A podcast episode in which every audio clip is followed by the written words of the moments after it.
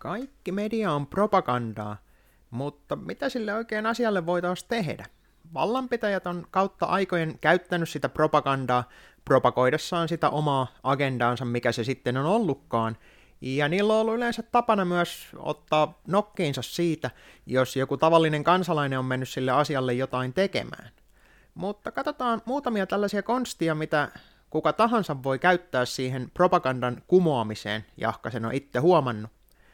Yksinkertaisimmillaan on sanoa, että joku asia on propagandaa. Tätähän nämä faktantarkistajat käyttää esimerkiksi hyväkseen, koska niillä on auktoriteetti kertoa, että tuo on valhetta, tuo on disinformaatiota, misinformaatiota. Mutta jo pelkästään se, että sä osoitat jonkun asian olevan propagandaa, vaikka et sä pysty sitä välttämättä todistamaankaan, niin saattaa jo aiheuttaa sen, että sitä ihmiset rupeaa jo vähän ihmettelemään, että onko tässä nyt kaikki aivan oikein. Yksinkertaisimmillaanhan sen jonkun asian osoittaminen, että mikä se on siinä propagandaa, on etsiä sieltä tunnusmerkkejä. Esimerkiksi, että onko siellä käytetty nimittelyä tai siirräntää, eli jonkun asian tuota, todistamiseksi ei ole annettu mitään todisteita sille propagandalle, vaan siinä nimitellään ja haukutaan, että nämä on näitä pahoja ihmisiä, tai sitten kerrotaan, että no, nämä on ollut näitä pahoja fasisteja, ja ne ovat käyttäneet tällaista samanlaista ää, kielenkäyttöä. Tietysti nykypäivänä se tarkoittaa äärioikeistoa, koska äärivasemmistohan ei käytä propagandaa eikä mitään tällaista pahaa tekniikkaa ollenkaan. Mutta jos se, että tuota, sä osoitat sen, että joku asia on propagandaa, niin se saattaa saada ihmiset miettimään. Ja sitten kun sitä ruvetaan vähän rakentamaan siihen päälle, niin yksi konsti on, mitä George Carlin teki oikein onnistuneesti, eli se teki vitsiä siitä, se rupesi pilkkaamaan sitä, teki parodiaa, komediaa, satiiria siitä, että kuinka nämä meidän vallanpitäjät ja muut tahot on tosiaan tuottaa aivan puhdasta paskaa. Ja tällä pystyi sitten osoittamaan näitä asioita. Totta kai komediassa on se ongelma niin, että ihmiset lähinnä nauraa sille, eikä ne välttämättä ota sitä tosissaan. Mutta siinä on mahdollista kylvää niitä pieniä siemeniä sinne mukaan, että tuota, ihmiset saattaisi siihen herätä. Jos taas sitten mennään vähän syvemmälle, niin sitten ruvetaan todistamaan sitä, että joku asia on valhetta. Jos sä pystyt todistamaan jonkun asian vääräksi, esimerkiksi tapahtumaketjujen ongelmilla, mistä mä oon puhunut aikaisemminkin, mutta jos sä tiedät, miten joku asia on oikeasti tapahtunut, niin sehän on tietysti se yksinkertaisin asia, kumota se vastapuolen propaganda, mutta edelleenkin uskooko sun mielipidettä kukaan asiasta, jos se on se valtamedia kertonut sen, eli se korkea auktoriteetti, niin siinä tullaan aina sitten ongelmiin sen, että millä, millä sä pystyt todistamaan sen, että se sun oma kanta on nimenomaan se oikea. Se vastapuolen virheen osoittaminen, se on vielä huomattavan paljon helpompaa, ja sitä mun mielestä kannattaisi tehdä huomattavan paljon enemmän,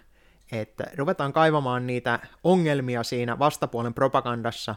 ja osoitetaan että mikä niistä on virheellisiä, mikä niissä on tällaisia loogisia ongelmia esimerkiksi. Mutta ongelmana tässä propagandassa on usein se, että se on se ensimmäinen tarina, mikä ihmisille annetaan,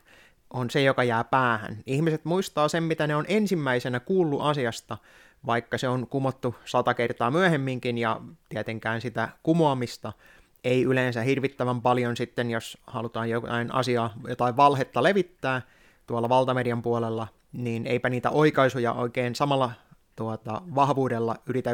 yleensä tehdä, koska sitä ei haluta. Niin siinä tullaan tähän ongelmaan, mikä näissä edellisissä malleissa kaikissa on, että tämä on aina reaktiivista. Eli propagandaa reagoidaan sen jälkeen, kun se on tapahtunut – ja silloin ollaan vaikka kuinka nopeasti pystyy siihen vastaamaan siihen propagandaviestiin, vaikka kuinka nopeaa huomaa sen, että aha, tuolla puhutaan aivan selvää paskaa,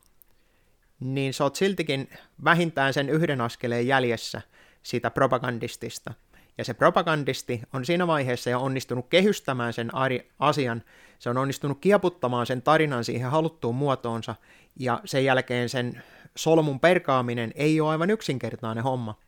Ja siinä tullaankin siihen asiaan, että mistä saataisiin tänne Suomeen esimerkiksi tuota,